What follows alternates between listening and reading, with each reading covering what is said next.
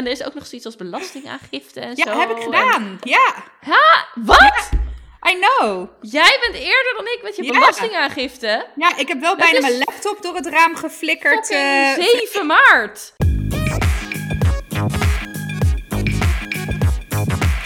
Hey, welkom. Leuk dat je weer luistert naar deze aflevering van Dit is 30. Het is aflevering nummer 65. We zitten er weer lekker klaar voor. En omdat ik net vergat op het opnameknopje te drukken, zijn we deze intro voor de tweede keer aan het doen. Daarom weet ik dat Kaya er lekker fris bij zit, omdat het zondagavond is in plaats van maandag.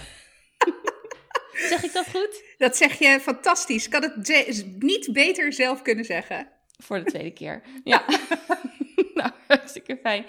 Ik, eh, we, we gaan er lekker in, want ehm, ik was eigenlijk een review aan het voorlezen. Daarmee ga ik dus even opnieuw beginnen. Eh, we hebben weer een hartstikke leuke review binnengekregen, dus dankjewel. eh Mandy Kopensen. Titel is Herkenbaarheid ten top. Wat een leuke podcast van deze twee dames. Zo herkenbaar. Ze voelen deze tijd goed aan met relevante onderwerpen. Ze nemen zichzelf niet te serieus, alleen als dat nodig is. Regelmatig lig ik in een deuk en zou ik wel even mee willen kletsen. Dus ik ben helemaal voor een podcastaflevering op Clubhouse. Leuk! ja, super tof. Ja, Ja, nou ja, jij zei net al dat je het even over Clubhouse eh, wilde hebben, maar eh, hij blijft wel een beetje ehm, rondzingen in mijn hoofd in ieder geval, moet ik zeggen. Ja leuk. Superleuk. Dankjewel. Ja, dankjewel Mandy. Super tof dat je een review wilde achterlaten. En ehm, wil jij dat ook, dan eh, heel graag in de Apple Podcast app heb je daar eh, mogelijkheden voor. Er zijn ook andere apps met eh, mogelijkheden daarvoor. Ehm, dus als je die gebruikt, helemaal, helemaal leuk. Maar in de Apple Podcast app kun je dus een review achterlaten en graag vijf sterren erbij geven. En dan gaan we even verder, want wil jij ons bijpraten over de status van je baarmoeder? Of ik je wil bijpraten over de status van mijn baarmoeder. Nou, hij zit er nog. Goddank. nou, dat was wel het minste waar ik op hoopte Hij is, eigenlijk. er, hij is er nog niet uitgevallen of zo. Nee, eh, op zich eh, gaat het goed. Ik ehm, heb 4 februari de endometriumablatie gehad. Dus we zijn inmiddels een ruime maand verder. Betekent ook dat ik inmiddels mijn eerste menstruatie heb gehad. Moet heel eerlijk zeggen, de eerste twee dagen van mijn menstruatie heb ik echt een beetje bronpottend rondgelopen met nou, en het is gewoon weer zoals vroeger en boehoehoe. Maar daar ben ik ook heel snel weer van afgestapt, want eigenlijk heb, ben ik twee dagen ongesteld geweest en dat was het. Ja, Wauw. Dus eh, wat ik wel, ik heb wel nog steeds last van eh, vaginal discharge. Dat klinkt in het Engels altijd toch wat, Vaginal discharge. Ja, vind je dat viezer, viezer klinken dan in het Nederlands? Ja, afscheiding. Ja, Oh, oh, ja. Ik vind afscheiding een beetje een viezig woord. Maar weet Ja. je, ik heb al jarenlang last van overmatige afscheiding. Dus ja, ja, nou ja, ik, ik eh, had het dat is wel niet. iets... Ja, Tenminste, ik had het niet. Ik had het alleen rondom mijn ijsprong. Heel duidelijk, alsof er zeg maar Oh ja. hele eiwitten Draden. uitkomen. Ja, dat. maar, eh, maar ik had dat niet tussen mijn- Zeg maar, nu heb ik dat al vanaf 4 maart. Dus dat ben ik inmiddels wel een beetje zat. Eh, maar goed, dat, ik heb ook begrepen dat dat tot 10 weken kan duren. Maar goed, ik heb 19 maart een afspraak, eh, telefonische afspraak met eh, mijn gynaecoloog. Dus dat ga ik dan even wel melden. Van nou, volgens mij is het gelukt. Maar hey, hoe lang moet ik nog met een vorm van opvangmateriaal in mijn onderbroekje rondlopen? Want dat is de huid van mijn edele delen wel inmiddels zat. juist. Ja, ik weet er alles van. Ja, Ja, want het, het lullige is ook dat je, je kan, ah, je, je mag dus geen tampons of, nou ja, ik ga, ben er dan dus ook vanuit gegaan, een menstruatiecup gebruiken, zolang je niet weer de normale eh, cyclus te pakken hebt, zeg maar. Dus zolang Ja. je niet gestopt bent met bloeden eh, vanwege infectiegevaar. Dus ik moet ook wel maandverband eh, gebruiken, want ja, ik mag niks anders. Dus ik moet wel zeggen, het, ik heb, word op Instagram echt kapot gespamd met menstruatieondergoed. Ja. Ik heb wel, ik had ik, tot die ablatie dacht ik, ha, yeah right. Eh, succes daarmee. Dat ga ik niet eens, daar ga ik, dat ga ik niet eens proberen, zeg Will maar. not work. Ja. Ja, nee, maar nu heb ik zoiets van, ja, weet je, ja, waarom niet? Misschien dat ik dat nog wel een, een ja, een, een ehm, poging waard vind. Dus nou, wie weet. Maar eh, eh, ja, so far so good. Ik kan niet anders zeggen. Wat ik fijn. ben, ik ben tevreden. en het ja. deed ook niet meer pijn of het voelde niet... Nou, ik heb wel tijdens mijn menstruatie heb ik echt wel op een gegeven moment ehm, een aantal echt pittige krampen gehad. Dat ik dacht, holy mac. Dat ik, ik weet nog, ik zat op kantoor en mijn leidinggevende zat naast me en ik greep echt even naar mijn buik. Dus ze keek me aan zei ze, joh, gaat hij wel goed? Ik trok ook echt wit weg. Dat ik dacht, oh, Oh, dat zijn wel no. echt serieuze... ja. Dus dat herken ik niet van daarvoor. Maar goed, dat was ook, ik denk dat ik nou een uurtje of anderhalf die kramp heb gehad en verder ook niet meer. Dus ja, heel eerlijk, als ik dat, als dat het is, iedere maand, daar teken ik voor. Ja. Dus, eh, maar goed, eh, afwachten, volgende menstruatie. Ik moet nu echt goed gaan bijhouden wanneer ik dat dan zo ongeveer moet gaan worden. Want ja, als het hierbij blijft, dan is het niet heel duidelijk, zeg maar. Nee, nou ja, hoe het dat even voor, de, voor degene die niet de vorige aflevering over de endometriumablatie hebben gehoord. Wat was het eerst? Nou, het was eerst zeg maar eh, tien dagen, waarvan zeker vier, vijf dagen de kraan dusdanig open stond dat ik met dubbele maandverbanden, kraamverband, ik kon echt de deur niet uit, ik lekte continu door. Was echt wel heftig, tot aan punt bijna bloedarmoede, zeg maar. Dus eh, Ja. ja. als dat je vertrekpunt is, dan... Ja, eh, dan is ja. dit al een behoorlijke stap Ja, ja, ja, zeker. Nou, fijn. Ik eh, wil hem even doorpakken op, ehm, ja, baarmoeder dingen. Ja, bijmoeder, eierstokken. Baarmoeder, hormonen, eierstokken? Hormonen, ja. Ja. Ehm, even een kleine introductie. Wij zijn eh, bezig, eh, dat weet jij, met een eh, nieuwe gast voor in onze podcast. En zij kan vertellen over werkgeluk en zij doet veel met gelukshormonen. Ze raadde mij een podcast aan, een podcastaflevering met een van haar, ehm, een van de mensen die haar inspireert. Die wordt daarin geïnterviewd over die gelukshormonen en stresshormonen. Dus die heb ik geluisterd en er was een Australische podcaster. de, de podcast heet Healthy Her. En ik vond het een, eh, een leuke aflevering. Ik vond het ook echt een aanrader. En toen werd ik even getriggerd door een van de andere afleveringen die zij heeft. En eh, die gaat over de perimenopause. En dat is dus de, nou, de periode voordat de echte menopauze intreedt. En nu moet ik ook zeggen dat letterlijk menopauze is je laatste menstruatie en het jaar daarna, geloof ik. Terwijl Oké. daar voor, ja, ik heb het idee dat dat de hele, hele eh, ja, dat dacht ik periode daarvoor was. Ja. Maar, nou goed. Is de perimenopauze en ik werd erdoor getriggerd omdat ik een aantal maanden geleden eh, tegen George zei: ik, ik, er, is, er verandert iets in mij. En ik weet niet of ik het ook tegen jou ehm, heb gezegd, maar ik, er is gewoon er is iets bezig in mij en het verandert en ik heb er niet zoveel last van en het is ook niet heel duidelijk, maar ik voel gewoon anders. Nou, dat klinkt natuurlijk super vaag. Voornamelijk voor mannen. Ik wou het zeggen. Vrouwen willen er nog wel eens in meegaan. Maar Ja. goed, ik kreeg een, ik kreeg een begripvolle blik. en nou ja, dat Want verder. zo is George. Ja, die neemt mij gewoon serieus. Wat zeer prettig is. Ik zou iedereen Zeker. aanraden een partner te nemen die je serieus neemt. Goed, anyway. Dus ik dacht al van dit kan... Ik ben 35. Ik word over drie weken 36. Eh, een echte overgang zou ik wel apart vinden. Eh, ook gezien dat ik super regelmatig ongesteld ben. Ik voel mij sprong. Weet je wel, dat, dan heb ik het idee, dat is misschien ook nergens op gebaseerd, dat zeg maar mijn lijf redelijk de normale, het normale pad volgt. Plus, ik werd heel laat ongesteld. Ik was bijna 16. Oh, zo, dat is Dus, echt laat, ja. Dus dan verwacht je ook niet dat je al, 20 jaar later, zeg maar, eh, in, de, in de overgang eh, ish raakt. Ik heb er letterlijk geen verstand van. Dat vond ik ook eigenlijk een beetje jammer. Nou, dus ik werd vrij eh, eh, heel erg getriggerd door die aflevering. Die heb ik geluisterd. En wat daar nog het meest interessante takeaway was, was dat het inderdaad over de perimenopauze. Het is dus de periode voor de menopauze, maar waarin je dus ook al onregelmatige menstruaties krijgt en dergelijke. Maar tussen, zeg maar, gewoon ehm, vruchtbaar zijn en perimenopauze zit een tussentijd en die heet de late, nou, late reproductive phase. Dus de late reproductieve fase. ja. Dus eh, dan is je menstruatie nog regelmatig. Maar omdat je eicellen minder worden, ga, gaan je hormonen ook veranderen. Want ik, hier ben ik niet ende- endocrinologisch genoeg voor onderlegd. Maar ik denk dat je eicellen ook iets doen in je hormoonhuishouding. Dus als je er minder hebt, dan gaat daar gewoon iets in veranderen. Dus misschien slightly. Dus ik denk dat eh, dat, dat het klonk heel erg. ehm, Het resoneerde. het resoneerde en ik dacht echt, oh, ik zou, het is fijn om ergens een naampje aan te kunnen geven. Vind ik sowieso. Ik moet even Lekker de kat naar stempelen, buiten die laten. handel. Wacht even. Ja, inderdaad, lekker stempelen. En ik was ook sowieso benieuwd of jij er wel eens van had gehoord. Nou uh, ja, en toevallig niet zo heel lang geleden. En dat, uh, eigenlijk werd ik dus ook getriggerd door deze menstruatieprobleem. Dat ik ineens dacht, hé, hey, tuurlijk, ik heb altijd wel een heftig-ish menstruatie gehad, maar wel altijd heel regelmatig. En ja, ik heb echt, ik bedoel, ik heb veel gezeik gehad met mijn lijf, maar daar heb ik echt nooit gezeik mee gehad. Tot dus, uh, nou, om en nabij een jaar geleden. En de gynaecoloog heeft toen ook tegen mij gezegd: ja, vaak wordt de, is, is de achtergrond van die problemen, ja, weten we niet, is een beetje vaag. Uh, eh, 9 van de 10 keer is het hormonaal. Dus toen ben ik ook eens even gaan googlen uh, over hormonale disbalans en hoe dat dan zit. Nou, dat heeft dan vaak te maken met een oestrogeendominantie. En dat is ook vaak gelinkt aan de, uh, de, die perimenopauze, of dat, die, die, dat, die periode daarvoor.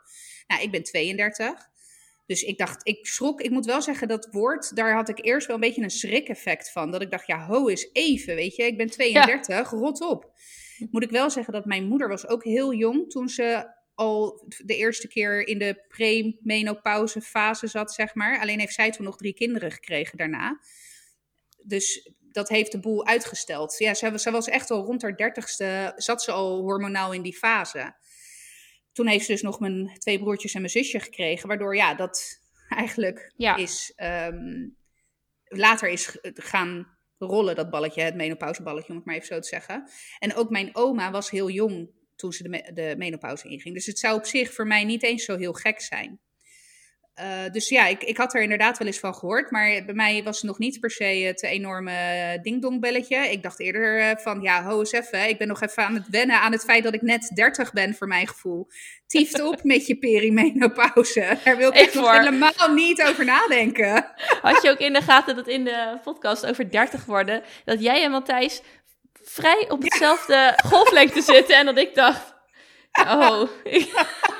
ja, jij, jij hebt ons station al gepasseerd. Ja, dit is wel echt 3,5 jaar extra lang 30 zijn, inderdaad. Ja, ik, Want, uh, apparently, ja. ja. ja.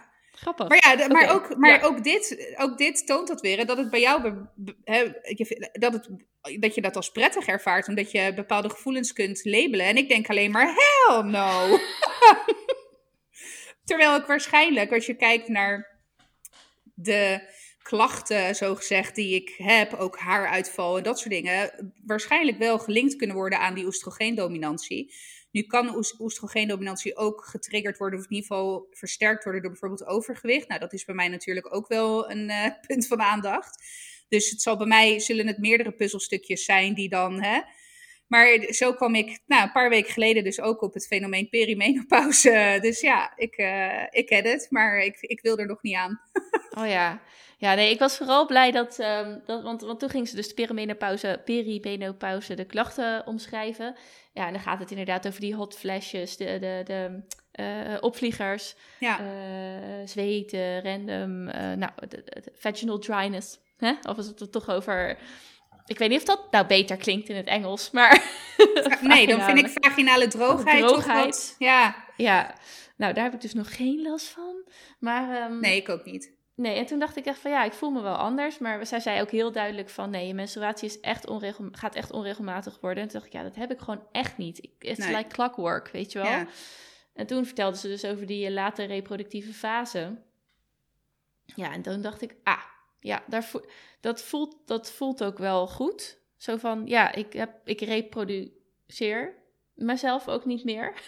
nee, dat lag niet in de lijn der verwachting meer. lag niet in de lijn der verwachting. en ja, en uh, sowieso perimenopauze kan inderdaad vanaf 35 wel uh, zijn. De gemiddelde leeftijd is wel iets van, dat is dan Australische cijfers, maar 51,4 of zo. Vond nog vrij laat eigenlijk. Zo, ik ook. Ja, ik dacht echt, oh, dat is halverwege de 40 ergens normaal. Ja, dat dacht ik ook. Ja.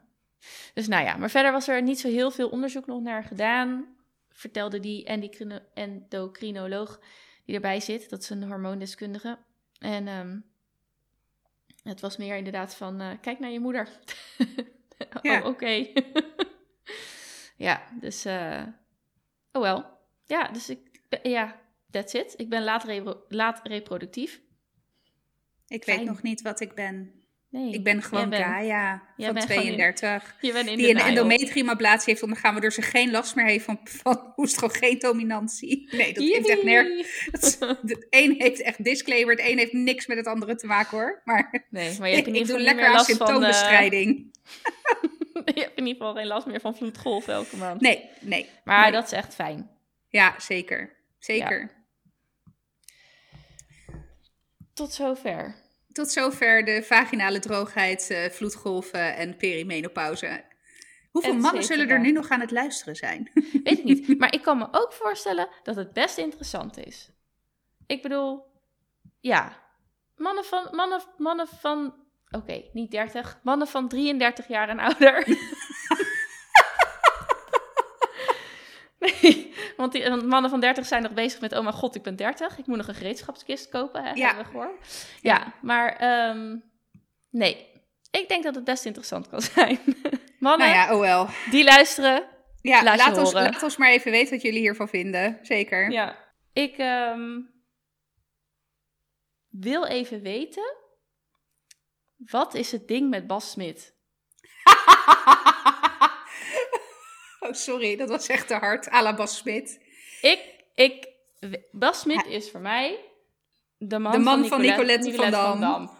Punt. Ja. en ineens duikt hij op op t-shirts. En dacht ik al, oh, ik heb helemaal geen zin in zo'n vrolijke bek. Ik ga jou negeren, heb ik gedaan. Hij is niet meer te negeren in ieders leven. En ik vind het, ik weet het niet. Ik vind hem, ik, ik vind hem hoogstens irritant. Oh, Waarom weet ik niet, want misschien is het wel een fantastische man. Ik hou ik- echt van die gozer. Oh mijn god. Ja, en het, op het puntje bij paaltjes zat ik dus naar een interessant gesprek op Clubhouse te luisteren. En wie moest er weer op het podium met zijn hoofdletternaam? Want zijn naam moet natuurlijk wel in hoofdletters. Bas Smit met zijn gezellige harses. Ik denk, oh, weet jij nu ook ineens iets van... eh, eh, wat was het? Wat Body positivity. Body positivity. Ik denk, wat doe jij hier? Gaat heen. Ik weet het niet. Maar goed, jij liet me toen al een beetje doorschemeren. Bas Smit vind ik fantastisch. Ja. Wat dus mij eh, noopt tot het een kans geven van Bas Smit. Oké, nee, weet je, ik Please neem... enlighten me. Nee, Bas Smit is wel iemand, you love him or you hate him. En Hmm. kijk, ik, ik, eh, ik moet zeggen, ineens verscheen ineens met zijn kop op t-shirts. Dat is echt al een paar jaar geleden. En dat is ontstaan vanuit een ambassadeurschap van het, voor het Prinses Maxima ziekenhuis. Ik heb een vraag. Wat kan hij? Wat Hij, is hij? hij kan heel goed ondernemen. Oké. Hij heeft, ik weet niet, 14, 15 ondernemingen. Ontzettend succesvol. Hij is volgens mij, hij komt vanuit vastgoedonderhandelings. Hij komt in ieder geval vanuit, eh, nou ja, wel ondernemerschap, zeg maar. Hij kan Mhm. gewoon rete goed ondernemen. Dat is het. En hij, hij is dan inmiddels influencer. Wat hij eigenlijk voornamelijk gebruikt. En dat is ook, vind ik, echt wel een van zijn krachten. Wat hij voornamelijk gebruikt voor het goede doel. En dan hebben zij eh alle, beide, het is echt wel een duo, Bas Smit en Nicolette van Dam. Zij zijn ambas- ambassadeur voor het Prinses, Prinses Maxima Centrum, het kinderkankerziekenhuis in Amsterdam. Dat chargeer ik even, maar goed, hè, die staan bekend voor, voor eh, kinderkanker. En dat, het is ooit volgens mij dus begonnen met de grap van zijn hoofd op, op een t-shirt. Nou, dat is onwijs viral gegaan, heeft ik weet niet hoeveel duizenden euro's opgeleverd voor het Prinses Maxima Fonds. En nou ja, dat is toen, heeft zichzelf talloze keren herhaald. Er zijn kerstballen met zijn kop erop. Het is, hij had vorige keer, ze hebben twee schildpadden, Freek en, nou, het vrouwtje weet ik even niet. Maar goed, die gingen batsen met elkaar en ineens kreeg dat, dit schildpad kreeg, een ei, kreeg twee eieren. Nou, dat broedt hij dan helemaal uit. En wat doet hij? En dat is die ondernemer, de ondernemende geest. Wat ik echt fucking briljant vind. Hij had dus van die incubators gekocht voor die eieren van zijn schildpad. En daar heeft hij dus eigenlijk een soort van advertentieruimte op verkocht in de vorm van stickers. Dus bedrijven konden een sticker kopen op die incubator. En die incubators kwamen dus continu op social media terecht, op hun pagina's, omdat ze dat dus volgden. Ehm, en ook daar gingen alle opbrengst van naar het Prinses Maxima Fonds. Dus ze zijn heel erg actief voor het goede doel. En hij gebruikt ook echt zijn, zijn bekendheid om in dit geval het Prinses Maxima Fonds op de kaart te zetten. En ook, ook echt met serieus geld te, te ondersteunen. Kijk, hij, ik weet niet of je... Robert Doornbos, zegt, zegt jou dat iets? Ja, racer. Ja, precies. Nou, die is, uh, die is getrouwd met Chantal Bles. Chantal Bles is het nichtje van Nicolette van Dam. Mm -hmm. En zij hebben een dochter, Jada. Die heeft ook uh, kanker gehad. En zo is volgens mij ooit ook die link met dat. Ik moet zeggen dat ik weet dat niet zeker hoor. Maar zo is volgens mij ooit die link ook ontstaan met. Het, het, is, het is ook echt iets wat heel dicht bij huis is voor hun. Het hele stukje kinderkanker. Wat ik ook heel chic en sterk vind van hun is. Zij hebben twee dochters. Die zijn wel aanwezig in hun sociale medialeven, maar altijd onherkenbaar. Altijd vanaf de achterkant gefilmd. Weet je, nooit in het gezicht, nooit. Ja, ik weet niet. Ik, ik, uh, ik, vind, hem wel, ik vind hem wel tof. En hij is ook volgens mij heel authentiek. Ik denk ook echt dat hij zo is zoals hij zichzelf presenteert op social media. Kijk, ja, en, en, dan even het lijntje met die clubhouse. Want daar, uh, inderdaad, wij zaten volgens mij toevallig samen in die, uh, ja. in, die, uh, in die room. En dat ging over body positivity. Met onder andere mijn held als het gaat om body positivity, Tatjana Omuli. Omuli? Omuli, Omuli, oh god. Nou ja, anyway. Uh, zij heeft het boek geschreven, Best knap voor een dik meisje. Volgens mij hebben we het al in een van de eerste ja. podcasts een keer over haar gehad. En zij was daar dus een van de, van de sprekers. Nou, we zaten te luisteren en inderdaad, Bas Smit, dan moet ik wel zeggen, hij werd uitgenodigd om te spreken. Hè? Dus het is iemand van de moderators van Clubhouse, dus iemand van de sprekers, heeft hem omhoog gepinkt om ook iets te zeggen. Want maar hij zat eerst gewoon. je hand opsteken. Nee, je kan ook gewoon omhoog gevraagd worden. Oh, ja. dat wist ik niet. Volgens mij wel. Dus hij is uitgenodigd om, om dus het podium op te gaan. Ja, dan toen is hij gaan vragen gaan stellen. En vragen die mijn inziens, en ik vind dat ik het recht heb om dat te zeggen als dikke vrouw, best terecht waren. Want wat ik namelijk, wat mij tegenstond aan die room, was dat het enorm gepolariseerd was. Althans, het, het was. Um, je moest je moest body positive zijn. Je moest, weet je wel, uh, scheid hebben aan dieetcultuur. Je moest scheid hebben aan, weet je, het was, ik vond het heel, ik vond het vrij heftig, zeg maar. En ondanks, weet je, er waren ook echt wel een heleboel concrete voorbeelden in die room waarvan ik dacht, ja, weet je, uh, eens. Um, ik, ik, weet nou even het concrete voorbeeld, maar er iets met een meisje op school of in de klas nou, ik, ik weet het even niet meer, maar dat had in ieder geval te maken met um, een, een kind en bodyshaming in, uh, in een schoolomgeving. Uh, en dat is natuurlijk van de zotte. Dus ja. weet je, uh, en het feit dat je, dat vond ik ook wel sterk. Iemand die zei van ja, weet je, het is zo heel normaal om tegen het kind te zeggen: Nou, schrijf eens op met je dikke billen, weet je wel.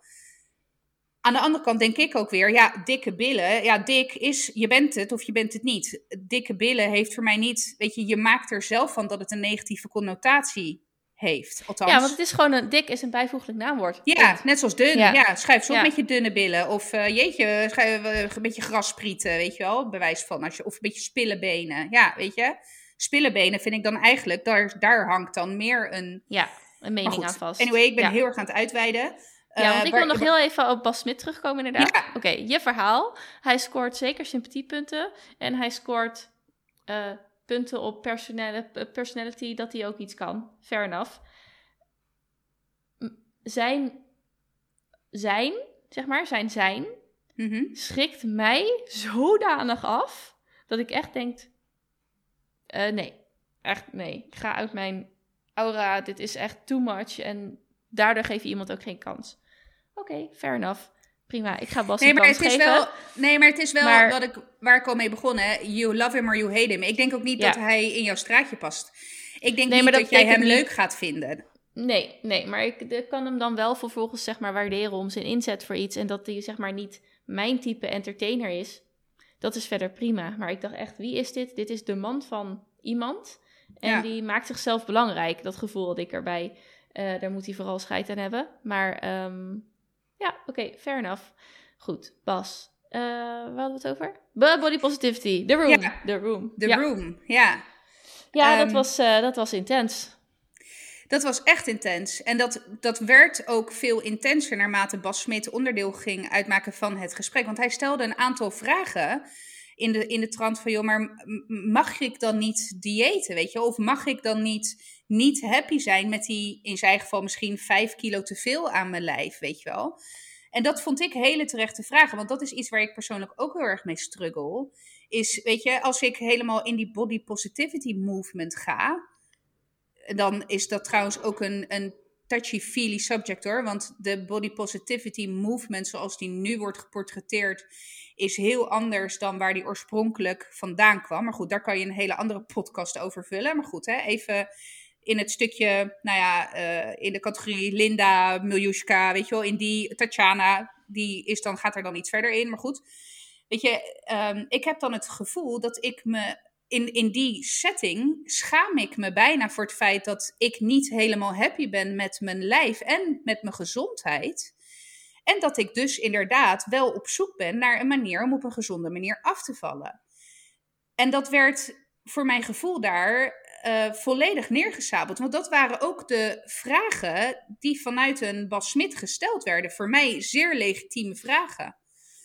Zeker als je kijkt, weet je, in mijn geval is, heeft het ook echt nog een heel groot gezondheidsaspect. Uh, het stukje kilo's kwijtraken. En ook daar maakte Bas Smit een opmerking over van, joh jongens, maar extreem overgewicht is gewoon ongezond. Weet je, dat is gewoon niet gezond. Het is niet goed voor je lijf. Wil niet zeggen dat elke dikke man of vrouw gezondheidsklachten heeft.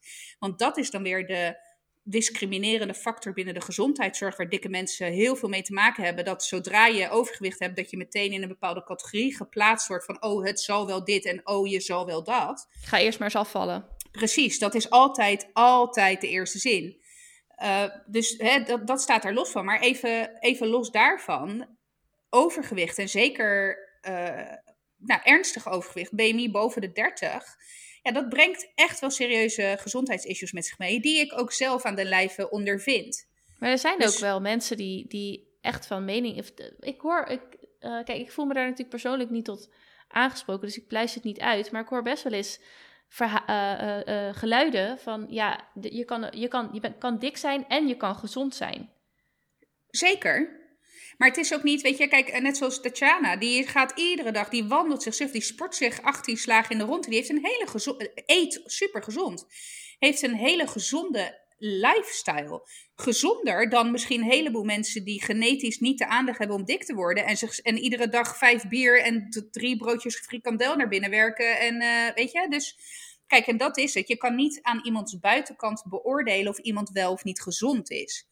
Dus zeker, je kan dik zijn en gezond. Alleen, het is gewoon een voldongen wetenschappelijk bewezen feit dat overgewicht en zeker BMI boven de 30 het risico op bepaalde gezondheidsklachten, ook op de langere termijn, wel echt substantieel vergroot. Ah, oké. Ja.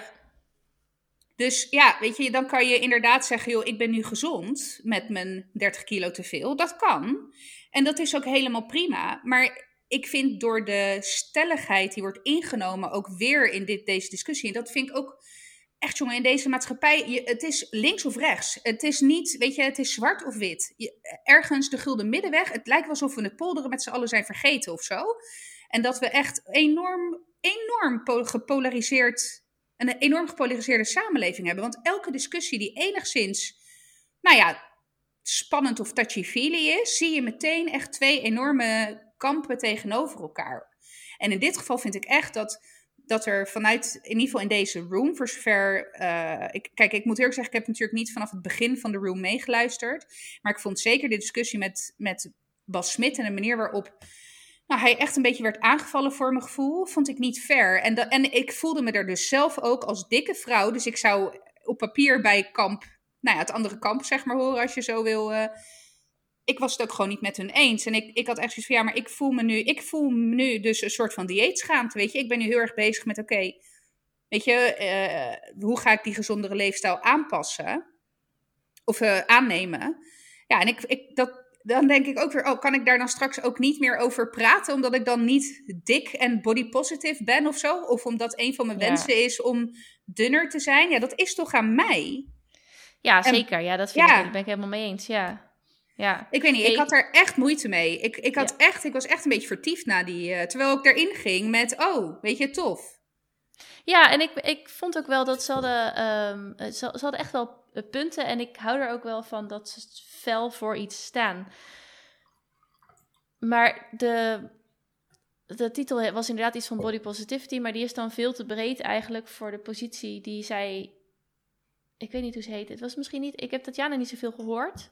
Nee. Ehm, maar die, dat meisje met het blonde haar. Ja, ik weet wie je bedoelt, maar ik ben ook haar naam even kwijt. Ja, die was veel aan het woord en die was er ook fel in, inderdaad. Die ging ook fel op, uh, op, uh, op Bas zijn vragen in. En daaraan merkte ik inderdaad wel, maar die. die er komt natuurlijk. Ik, ieder heeft zijn eigen verhaal. En ik, ik had het idee dat het. Even psychologie van de koude grond. Dat het bij haar ook gewoon heel diep zat. Vanwege, zeg maar, vroeger ook. En dat is misschien bij jou anders, omdat je vroeger niet dik was. Ik weet niet of dat, of dat nog verschil maakt, maar dat is het enige wat ik nu zeg maar als, als praktisch iets kan bedenken. Uh, maar ze was er vrij fel op en je moest het inderdaad omarmen. Um, ik had ook niet het gevoel dat als je dik zou zijn, dat je... Je moest dik en blij zijn. nou, dat, ja. Ja, ja. Dat, en, en, en, je, kan, je, kan, je hebt echt wel nuance daarin, dat denk ik ook wel hoor. Dat je kan uh, dik zijn en, en daar op zijn minst neutraal over denken. En dan toch de wens hebben om af te vallen. Uh, en het mooiste is dan natuurlijk inderdaad vanuit gezondheidsredenen of uh, inderdaad je leefstijl. Of dat je als je ergens, weet je, weet ik veel, misschien wil je graag uh, wielrennen of zo. En dat is moeilijk in ja. een, op een, op een. Achter je kinderen aanrennen, ja, meer ja. dan 100 meter, zeg maar. Ja. Dus, nou ja, en eens, kijk, en ik, ik snap het wel hoor. En ik, ik ben de eerste om zich af te zetten tegen het schoonheidsideaal wat ons wordt voorgehouden, wat ons jarenlang, decennia lang is voorgehouden door de media. En nu ook nog eigenlijk een stapje erger met alle filtermogelijkheden op social media. Dus begrijp me niet verkeerd, daar zet ik me echt, echt, echt tegen af. Want dat is niet een reëel beeld van het schoonheidsideaal. En mijn inziens bestaat er geen universeel schoonheids ideaal. Weet je, echt, beauty is echt within the eye of the beholder, waarin je zelf ook nog de belangrijkste factor bent. Jij bent zelf de belangrijkste beholder daarin. Ja. Dus dat, dat standpunt en dat oogpunt vanuit body positivity snap ik echt en omarm ik ook. Maar laten we ook de kans dan geven aan, aan mensen die daar ook nog mee struggelen. Want ik ben dus niet positief over mijn eigen lijf. Ik kan niet zeggen dat ik body positive ben. En ik ben ook niet neutraal. Ik probeer dat wel te zijn, zeker in het beeld naar mijn kinderen toe. Maar diep van binnen ben ik dat niet. En nou moet ik ook wel zeggen dat ik niet meer zoals vroeger de illusie heb: oh, maar als ik 20 kilo afval, dan ben ik gelukkig. Weet je, ik heb die.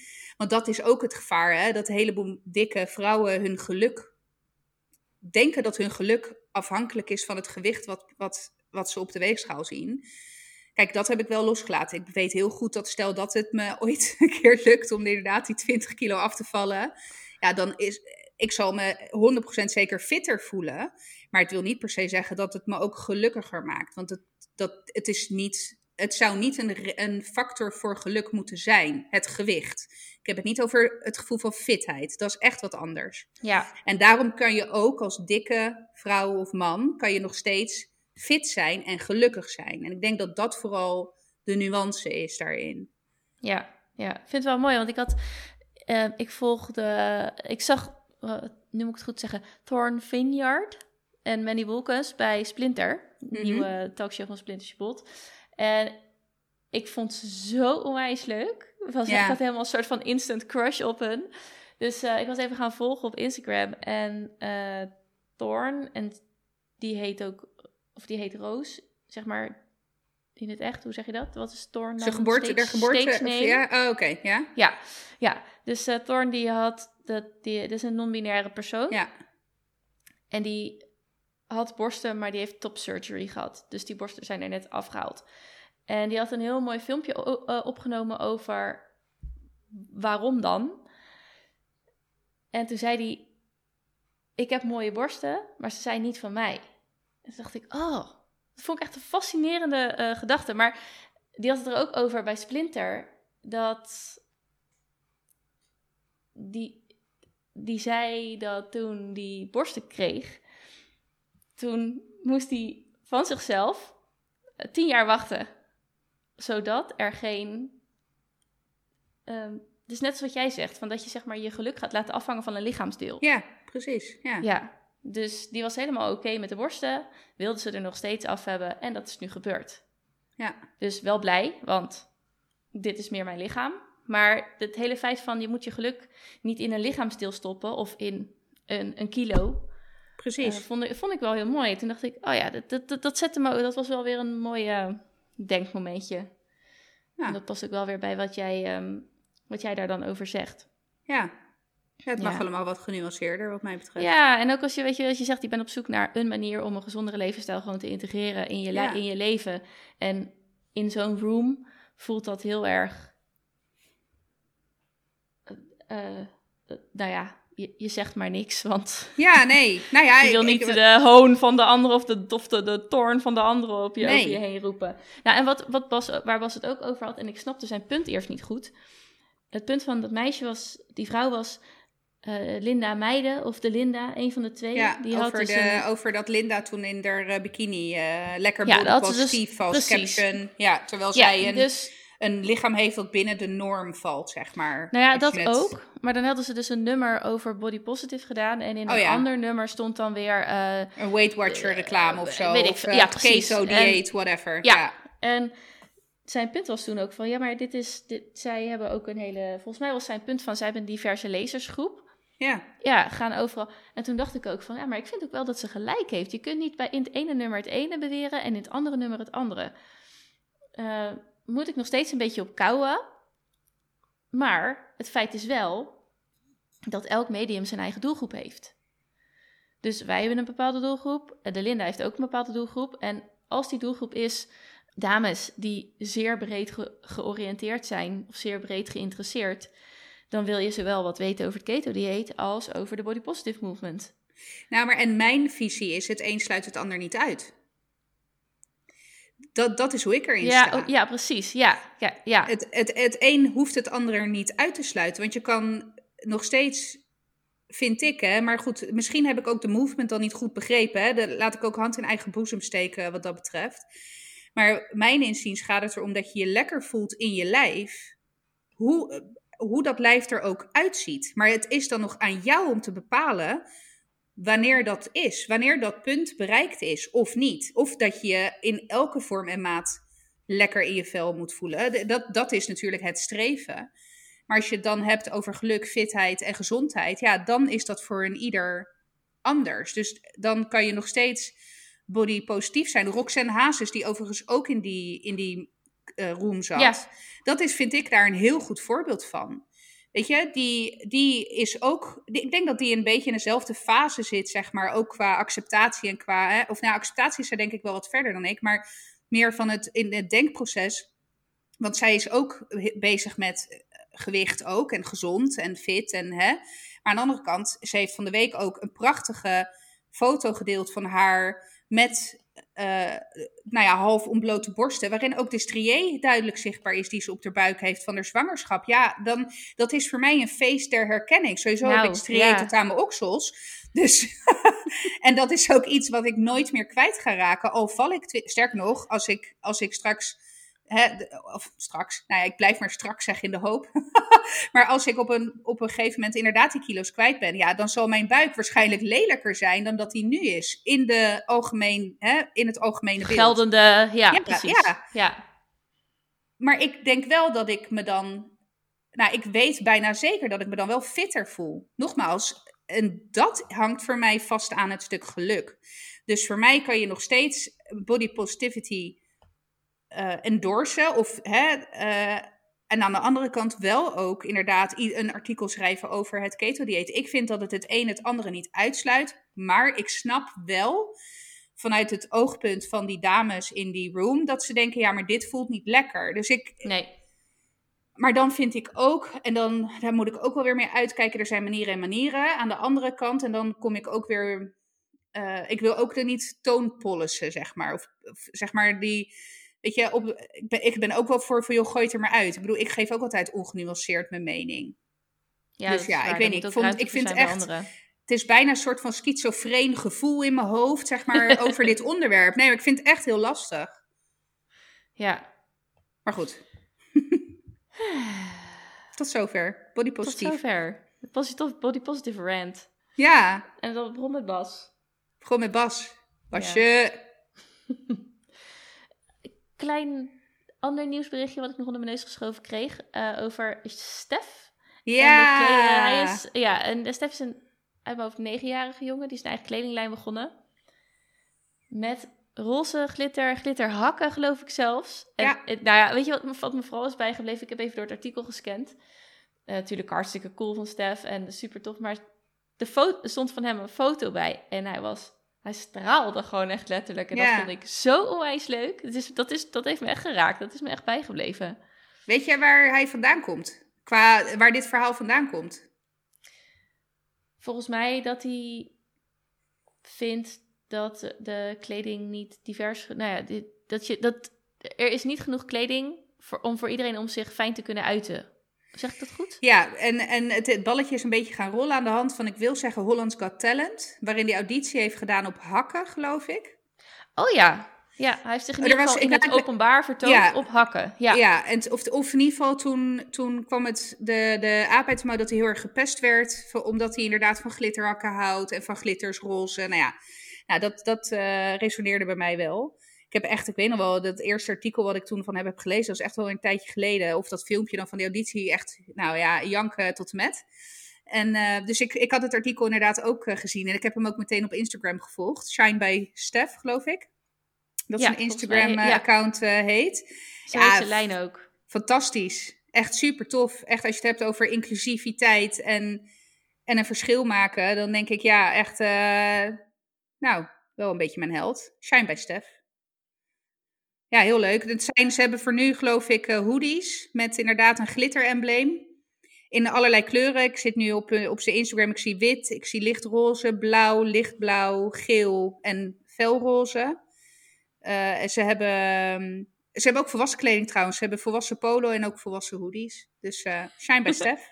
Ja. Heel tof. ja, echt tof. Echt heel stoer. En parents, job well done ook. Zo, mooi. Ja, nou dat is echt wel, daar eh, zeker. Zeker. Heb jij nog een leuke? Nou, speaking of artikels. Ik weet niet of het leuk is. Ik, weet ook, ik moet heel eerlijk zeggen, voordat ik dit ga introduceren. Oh jee. Het komt niet vaak voor, maar ik heb hier nog geen mening over. Dus ik ben heel benieuwd wat jij ervan vindt. Oké. Ik las namelijk het artikel eh, over een nieuw programma op NPO 3. En dat heet gewoon Bloot. Mhm, ja. En dat is een programma waarbij ze leerlingen uit groep 7 en 8 confronteren met een aantal naakte volwassen lichamen.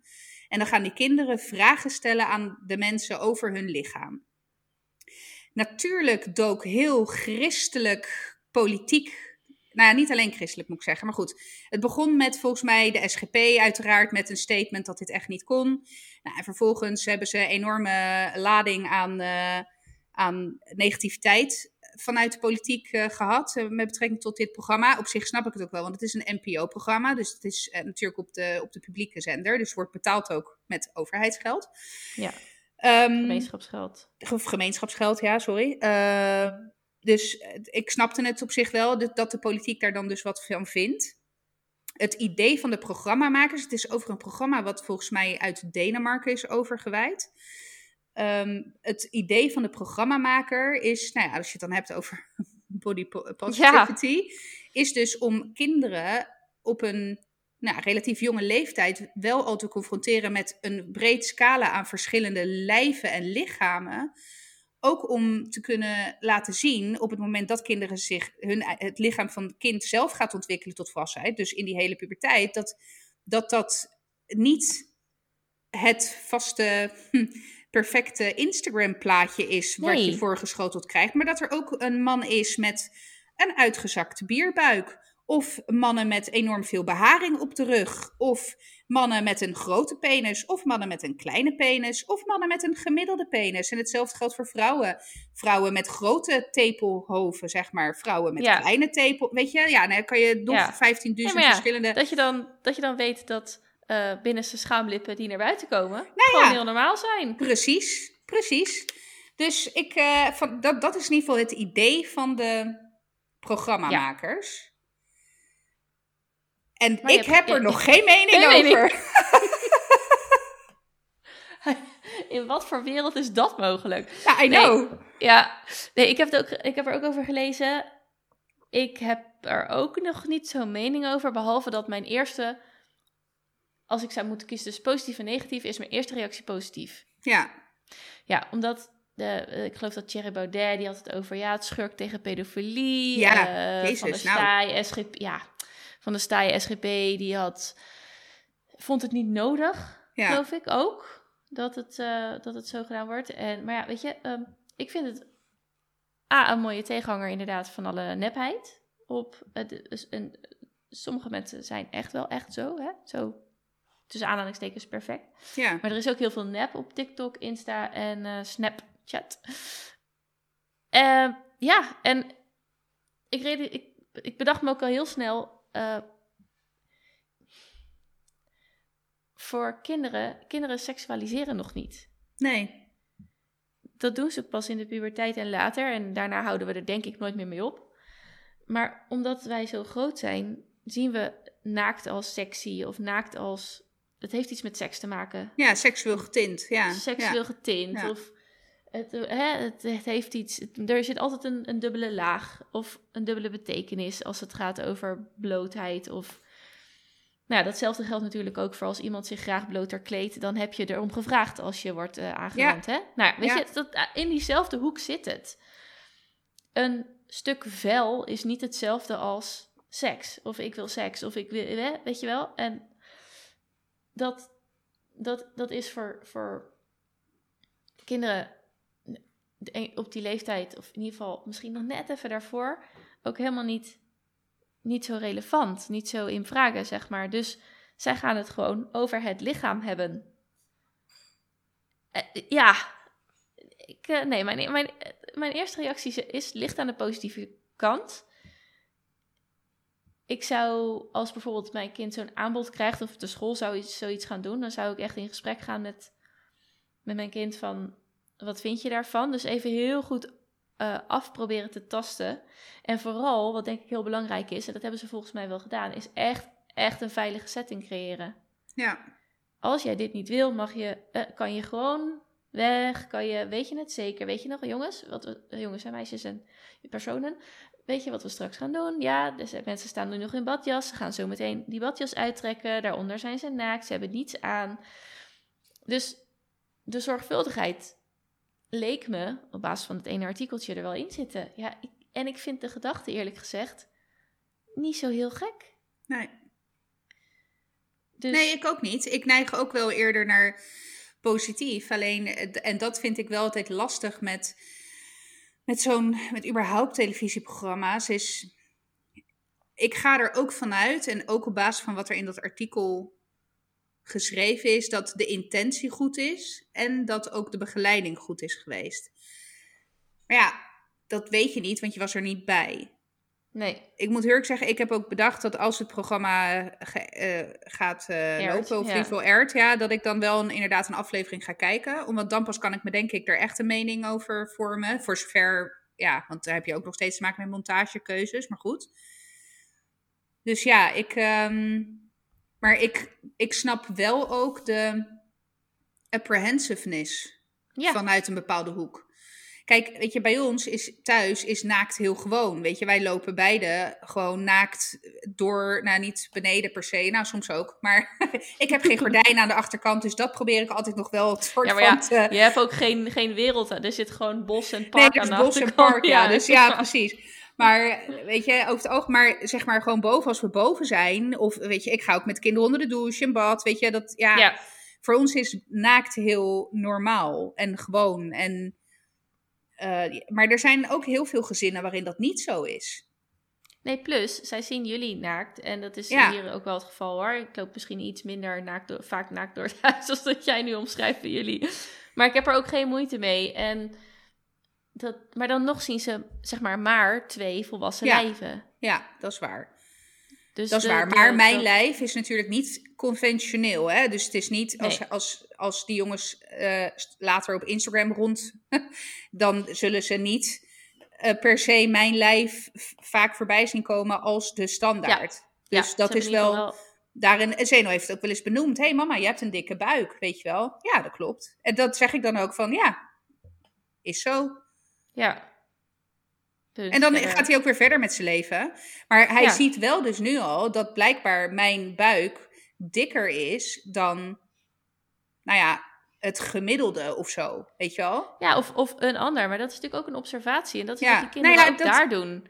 Ja, Ja, wat, wat, wat, hè, wat, zei, wat zei er nou eentje? Doet het pijn om ongesteld te zijn of zo? Weet je wel? Ja, dat zijn op zich gewoon vragen. Ook dat soort vragen ja. zijn ook lichamelijk. En daar, daar, kan je, daar verdient iemand ook een antwoord op. Ja. Dus ja, Ik heb- nou ja, ik heb heel, wel- ik ben heel benieuwd. Het, het Ja. intrigeert me wel. Ja, je wordt dan wel weer scheidsziek. Ik eh, kan er ook wel slecht.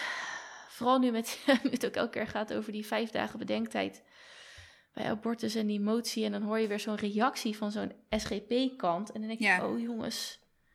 Oh, weet je, kan het niet een, een klein beetje op, open-mindeder, weet je wel? Nee, Nee, ja, ik. Ja, ik, ik, ik kom uit een christelijke hoek en ik weet ook dat het niet zo hoeft te zijn. Dus dan denk ik, oh, dat cringe ik echt weer, weet je wel? Want waarom... nou ja, goed. ja, dat is een van de redenen waarom ik never nooit op de SGP zal stemmen. Al Nou ja, ik wil op een vrouw stemmen, dus... Ja, nee, Ja, precies. Dan houdt het sowieso al op. Ja, precies. ja, nee, nee, ik kan daar helemaal niks mee. Maar ik heb nog geen stemwijzer gedaan. Nee? Nee, ik moet het nog doen. Maar ik wil... eh, wat hoorde ik nou? Er is de ongemakkelijke stemwijzer. Ja, nou, ik vond, ja, ik de naam al leuk, dus... Heb ik ook eh, gelezen. Die heb ik nog niet gedaan. Ik heb wel eh, Zijkschrift. Daar hebben we het in de vorige podcast natuurlijk Ja. over gehad. Zij heeft heel mooi via haar nieuwsbrief en ik denk ook via haar website een, een soort van nou ja, samenvatting gemaakt. Of in ieder geval allerlei stemwijzers bij elkaar eh, geplot en eh, vergeleken. Dus eh, ik heb wel nog, ik had er natuurlijk al een aantal gedaan. En de, ik heb er nog één gedaan. Die vond ik, super, vond ik super interessant. En dat is die van de Volkskrant. En die kijkt eigenlijk naar het stemgedrag in de Kamer van de afgelopen x jaar. Ik denk vier jaar. Weet ik eigenlijk niet. Maar goed, er, er zijn dus een aantal stellingen die, eh, waarvoor gestemd is in de Kamer in het verleden. En dan kan je dus per dan kan je kiezen wat zou jij stemmen. En dan kan je daarna ook zien wat de, wat de partijen, zeg maar, voor die, eh, voor die stelling hebben gedaan. Of voor dat item, zeg maar. Of dat, hoe zeg je dat? Ik praat heel vaag, maar ik- je volgt me, hoop ik. Ja, je kunt, je, jij geeft je, geeft je stem en daarna zie je welke, wat de partijen toen der tijd Precies. hebben gestemd. En dat is, ik vond dat wel fijn, want dat is natuurlijk, weet je, je kan eh, van allerlei beloftes maken in je partijprogramma, maar hè, do you put your money where your mouth is? Dus Ja. klopt, het, klopt ook jouw gedrag in de Tweede Kamer eh, met waar jij dan zogenaamd tussen haakjes voor staat met je partijprogramma? Dus die vond ik heel interessant. Overigens kwam er bij mij nog steeds hetzelfde uit. Dus nou ja, blijkbaar moet ik toch... eh, ja, het het is zo kloten, want er komt bij mij iedere keer D66 uit. Maar ik wil niet D66 stemmen. Ik wil het gewoon niet. Ik heb niks tegen D66 hoor, begrijp me niet verkeerd. Maar ik vind gewoon het een niks zeggende partij. Ja, je moet je er ook bij thuis voelen, ja. Ja, maar ik, ik ja. Nou, dat heb ik dus ook met de PvdA. Terwijl ik die, die ploemen en waar ze dus voor staat, kan ik... Nou, weet je, ik, ik moet zeggen, ik heb me er dus nog niet in verdiept. Ik heb nog geen, maar in de, de- wat ik dan een beetje Je hebt nog tien heb- dagen overigens. Ja, precies. de stempassen kwamen inderdaad al binnen. oh, oh ja. En er is ook nog zoiets als belastingaangifte en zo. Ja, heb ik En- gedaan. Ja, Wat? I know. Jij bent eerder dan ik met je Ja. belastingaangifte. Ja, ik heb wel Dat bijna mijn laptop door het raam geflikkerd. eh, Fucking 7 maart. Vrijdag hebben wij aangifte gedaan, ja. Ja. Ik moet wel zeggen, wij sparen onze voorlopige teruggave. Dus voor ons is de belastingaangifte nog altijd een Een feestje. feestje. Maar goed, dat terzijde. Maar we hebben hem al gedaan. Ik, maar het is goed dat je hem nog niet hebt gedaan. Want ik heb echt, we hebben er, en dan overdrijf ik niet, 2,5 uur over gedaan door die technische problemen. Ja, dat En ik stond echt, ik heb echt in een moment van zwakte, heb ik echt mijn muis echt bijna door de tafel heen geramd. Dat Frank me ook aankeek, is opgestaan en de vaatwasser is kan uitruimen. Omdat hij dacht, ja hier, met dit wijf kan ik echt helemaal niks meer. en terecht. En heb ik, heb ik ook van begrepen dat dat eh, eh, ook allemaal te maken heeft met hormonen. En dat dingen als mommy rage, nou je weet Ja. dat ik daar soms best wel eh, last van heb. dat dat ook gewoon hormonaal bepaald is. Dus, dat je daar, dus ik kan het gewoon ja. iedere keer op mijn hormonen. Dus we kunnen gewoon, Ja. ondanks het feit dat we nooit meer en niet meer zwanger zijn, kunnen we nog steeds hormonen de schuld geven. Ja, omdat, omdat er, als er iets, als er een disbalans, weet ik veel, als er iets gebeurt in je, in het, in het moment wat de harmonie in je leven kan verstoren, dan schiet je in de stress. Oh mijn god, I- love snap it. je?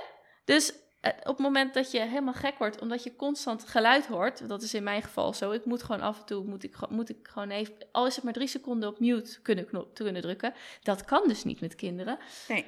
Dan is er gewoon te veel. Je kunt dan, ja, dat, dit, dit verhaal verzin ik er compleet zelf bij. Maar ik kan dan, zeg maar, als holbewonermoeder, kan ik het gevaar niet meer horen. Dus hou op. En dan schiet je dus ineens in een soort reptiele brein.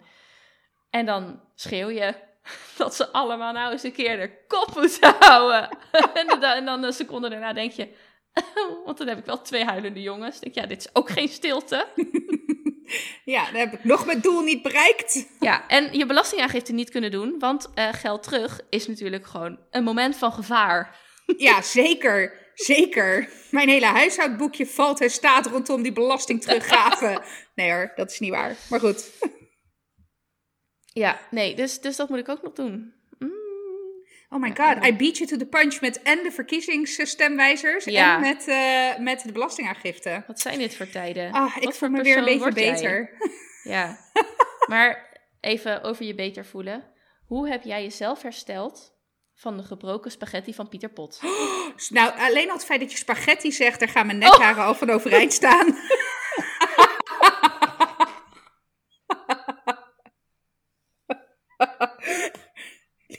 Lieve luisteraars, als jullie ooit in een clubhouse eh, room met ons zitten, willen jullie, en we het he- toevallig hebben over spaghetti, willen jullie dan, als je alsjeblieft, alsjeblieft, spaghetti, en niet spaghetti,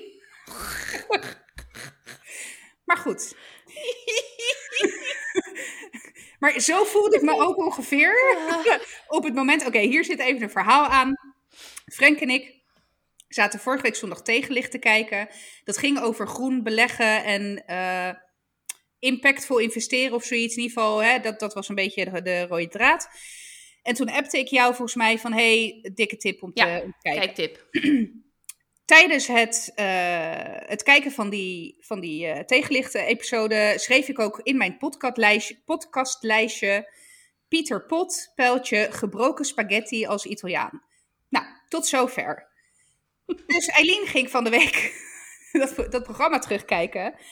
En zij appt mij over, ik ging stuk, toen die kerel zei... Er gaat nu ergens in Italië gaat er nu iemand dood of zo, weet ik veel. Ja, ze hadden, ja, ja, nou ja, ze, ja. Ga verder. Leg ja, want oké, Pieter Pot is een soort van, ja, ik noem het maar even, een, een bezorgservice voor boodschappen, maar dan verpakkingsvrij. Zij werken met glazen wekpotten. Dus zij bezorgen eigenlijk een heel scala aan producten in glazen wekpotten. Dus daar betaal je ook statiegeld voor. En op het moment dat je dan weer een nieuwe bestelling doet, dan krijg je, kan je de oude wekpotten, de vieze tussen haakjes we- wekpotten weer inleveren. Nou ja, en dat is dan dus cyclisch. Maar ze hadden een probleem. Want het formaat wekpot waar spaghetti in past, was op. Dat zijn hè, spaghetti, lang, dat zijn hoge wekpotten. Daar hadden ze maar een beperkt aantal van op voorraad. En Pieter Pot groeit als een wekko. Dus ja, die hoge potten waren op. Dus wat dachten die slimme gasten? Weet je wat we gewoon doen? Want hey, heel veel Nederlanders breken hun spaghetti toch al voordat ze die in de pan doen. Oh, dat hadden ze ook gecheckt bij hun achterban. Ja, Maar goed, nou. ja. Dus, anyway, dus dachten ze, wij zijn slim. Wij breken alvast de spaghetti voor de mensen. Dan kunnen we lagere wekpotten gebruiken. Everybody happy! Ja, ik ging inderdaad een klein beetje dood toen ik dat zag. Ja, zijn, zijn opmerking was ook van, nou, toen het hele succesverhaal verteld werd, en toen, ja, oké, ik weet dat je het ook eigenlijk niet meer doet en elke keer dat je het doet gaat ergens een Italiaan dood. Ja, toen moest ik echt zo hard lachen. ja, Want ja, ik had er ook helemaal niet bij stilgestaan dat het breken van spaghetti het, het, de doodsteek zou zijn voor, nou ja, en is één Italiaan. Ja. Ik ben Nou, blij dat jij nog, eh, nog niet, eh, het noodlot jou nog Nee. niet heeft getroffen. nee, nou, het, ik moet wel zeggen, hè, ik heb bijna de defibrillator uit de kast gehaald toen ik dat zag, inderdaad. Maar nee, het, het, het, deed, het deed echt eventjes pijn. Maar het mooie vond ik wel, toen jij dat aan het terugkijken was, je ging daar dus zo op aan dat je mij meteen appte. En Ja. toen, toen stuurde ik inderdaad een print screen van mijn lijstje voor de podcast van, hey, Ik had hem er al op staan, want ik vind het initiatief echt fantastisch. Sterker nog, ik sta op de wachtlijst. Uh, maar uh, ik ging wel eventjes dood van binnen. Maar ik moest er ook wel inderdaad heel hard om lachen. Dat ik dacht, ja, weet je, ook wel weer briljant. En een heel goed voorbeeld van hoe je van een probleem een oplossing uh, kan maken, zeg maar. Ja, dus dat is kudos, kudos daarvoor. Maar ik ga geen spaghetti bij ze bestellen. Totdat die lange wekpotten er weer zijn. Ja, ja nee, nee dat, dat kan mijn hart niet aan. Maar goed. Maar leuk. Maar dat terzijde vind ik het ook interessant. En ik had er wel eens van gehoord. Ik weet niet waarom ik er niet op ben aangegaan. Overigens, die tandpasta-tabletjes, dat is ook lekker gelukt, hè? Dat jij er een paar van mij hebt Ja. gekregen. Ja, nee. Nee, dat is niet gelukt. Nee. Ja, de grap is, ik zat in de auto terug na het opnemen. En toen dacht ik, kut, vergeten. Ach, volgende keer. Ja, hm, het leven is nog lang. Corona is nog niet weg, hè? Nee man, oh man, man, man. Hoe, hoe, hoe Ja. vaar jij bij corona inmiddels? Nou, nu, gaat het, nu trek ik het slecht. Ik heb van de week een dag op kantoor gewerkt. Oeh. Ja, mijn buren hadden briefjes in de bus gedaan dat ze gingen verbouwen. En de donderdag zou echt niet te doen zijn. Dus ze adviseerden zeer sterk om niet thuis te zijn. Dus ik had gevraagd, mag ik een dag op kantoor werken? Nou, dat was goed. Ik was er en nog twee facilitaire jongens en ehm, een collega van het serviceteam, die dus zeg maar de telefoon en onze, onze cursisten, leerlingen, klanten helpt. En dat, dat was het, that's it. Dus ik zat in de kantoortuin. Ik weet dat hier allerlei bellen van jou gaan rinkelen bij het woord kantoortuin. Later, gaan we het Ja. later een keer over hebben. Ik zat in de kantoortuin en ik zat gewoon alleen. En ik had het lichtknopje niet kunnen vinden. En ik dacht, het is wel prima zo. Ik had natuurlijk wel gewoon even luxe flexje open gedaan. Ik zat daar alleen, maar het hele feit van naar je werk gaan, Ja. op een bureaustoel plaatsnemen, Ja. achter je plekje, twee beeldschermen hebben. Ik, ik, ik trok helemaal bij. Ik had niet verwacht dat het zoveel met me zou doen. Ik was, ik was zo intens gelukkig. En dat ik me van het weekend ook realiseerde. Wij hebben het eerder wel eens gehad. Volgens mij was dat in de podcast over eh, mentale gezondheid, een eerste gesprek. Over dat jongeren lijden, zeg maar, onder corona. En dat ik Mhm. dat niet snapte. En toen heb jij mij eh, zeker eh, het licht daarin laten zien. Dat was heel fijn. En ik, ik, stond vanmiddag gewoon eigenlijk te, te janken erom. Want ik realiseerde me twee dingen. En dat was dat in het begin van de... Ik heb, ik heb een eh, groepje van vier vriendinnen vanaf de basisschool. Of we zijn dan met z'n vieren. En ik ben de enige zonder cruciaal beroep. Nou, hm. En eh, die andere drie... volgens- Heb ik dit al gezegd? Weet ik niet meer. Maar goed, die andere drie... Die eh, werken in de zorg en in het onderwijs. En dus eigenlijk was ik eerst een soort van de... eh degene, de bofkont, zeg maar. Ja. Want ik kon lekker thuis zitten. Ik had eigenlijk nergens last van. Ik had geen drama's op mijn werk met zieke ouderen en weet ik het allemaal.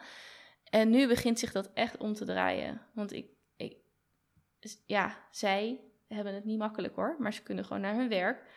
George ook natuurlijk. Maar die Ja. zegt echt tegen mij van het is echt niet gezond meer ook voor jou. Dus, dus dat realiseerde ik me. Van die, die situatie begint zich om te draaien. Dat ik me nu steeds meer gevangen voel. En ik stond vanmorgen vanmiddag dus echt te janken om het feit dat ik mezelf er gewoon rot onder voel. Maar dat ik me ook zo besefte. Als ik, als ik ben mentaal gezond. Ik ben fysiek gezond. Ik ben financieel gezond. Ik heb een gezonde relatie. Ik heb gezonde kinderen. En als ik, er, als ik er nu last van ga krijgen, hoe erg moet het dan zijn en geweest zijn voor de mensen met depressie? Met, nou, Ja. noem het hele spectrum maar op. Ik vond, het, ik vond het zo erg, het kwam ineens zo hard binnen, dat ik, ja, dat, ja dit, dit, dit is gewoon niet meer de bedoeling. Dit, eh, dus nee, corona en ik gaan niet zo lekker vandaag. Nee. Nou ja, ik heb natuurlijk ook de mazzel dat ik...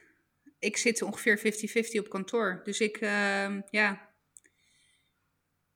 Ik heb Ja, je daar... ziet- eh, Je Ik- ziet gewoon echte mensen. Je hebt ik zie gesprekken met echte mensen, mensen. Gesprekken met echte mensen, gewoon face-to-face in plaats van door een beeldschermpje. Ja. En ik, ik merk het aan Frank, die eh, is eh, sinds maart vorig jaar wel geteld twee keer op kantoor geweest. Nou ja, het, Frank en ik zijn hetzelfde laken een pak. Ja. En dan, dan kun je nog, want ik ben een introvert puur zang en ik denk hij ook. Ja, Dan kan je nog zo introvert zijn, maar dat na een jaar, vooral die year mark, zeg maar Ja. die 12 maart van volgende Ja. week, die eh, vind ik lastig of zo. Of dat Ja. triggert iets bij me. Dus eh, nee. Nee, nee, het mag voor mij wel eh, iets versoepeld worden. Maar ik las dat, hopelijk, eh, over een paar weken de zwemlessen weer beginnen. Ja, en we hebben ge gebitcht op zwemles. Ja, maar nu wil ik heel graag dat hij naar zwemles gaat. Ja, ja. ik ook. Nou, vooral, want ik zat inderdaad nou, toevallig ook net te kijken van, hé, hey, hoe lang is het al geleden? Hij heeft zijn laatste zwemles, eh, wat is het, 20 eh, november of zo gehad, 22 Ja. november. Dat is bijna vier maanden, hè, tegen de tijd dat ze open gaan. Ja, ja, dus nee, daar ben ik echt wel heel blij mee dat dat gewoon door kan gaan. En hè, de oudste is ook half weer naar de middelbare school, dus dat, dat begint ook een beetje te lopen. Ja, dat is wel heel zo fijn. blijven. Ja. ja, Fingers Dus- crossed. licht aan het einde van de tunnel. Er Ja. komt perspectief. Ik heb mijn jankbuitje gehad. We kunnen er weer tegenaan. Halleluja. Ja, nou, doe je het ervoor? Tot volgende week. Zeker. Oké. Nou, guys en girls en personen, iedereen die luistert, bedankt weer voor het luisteren. We waarderen het erg dat jullie elke keer blijven luisteren. We zien echt, eh, wat wel heel erg leuk is, is dat we gewoon downloadcijfers op zien blijven lopen. En dat betekent gewoon dat nog meer mensen onze podcast weten te vinden. Dat is, ja, kan ik wel voor ons beiden spreken, heel erg gaaf. En bijna een soort van humbling. Zeg ik dat goed? Ja, Maar nee, dus wat, als, je dit nou, als je deze podcast leuk vindt en je kent ook mensen, of je weet in ieder geval één iemand die het ook leuk zou vinden om te luisteren, raad die dan deze podcast aan. Eh, dat zouden we heel tof vinden. Als je luistert, maak een printscreen, zet hem op je stories en tag ons ook, zodat we het kunnen delen, kunnen zien en eh, leuke emoties naartoe kunnen sturen. En als je wilt, kun je in de show notes kijken dat- om een donatie achter te laten. Dat mag klein, dat mag groot. Zodat wij ook onze tijd en eh, toch de kosten die we ervoor maken ook kunnen dekken. En ehm, dan wensen we jullie weer een hele fijne week. En tot volgende week. doei doeg! Doei! Bye.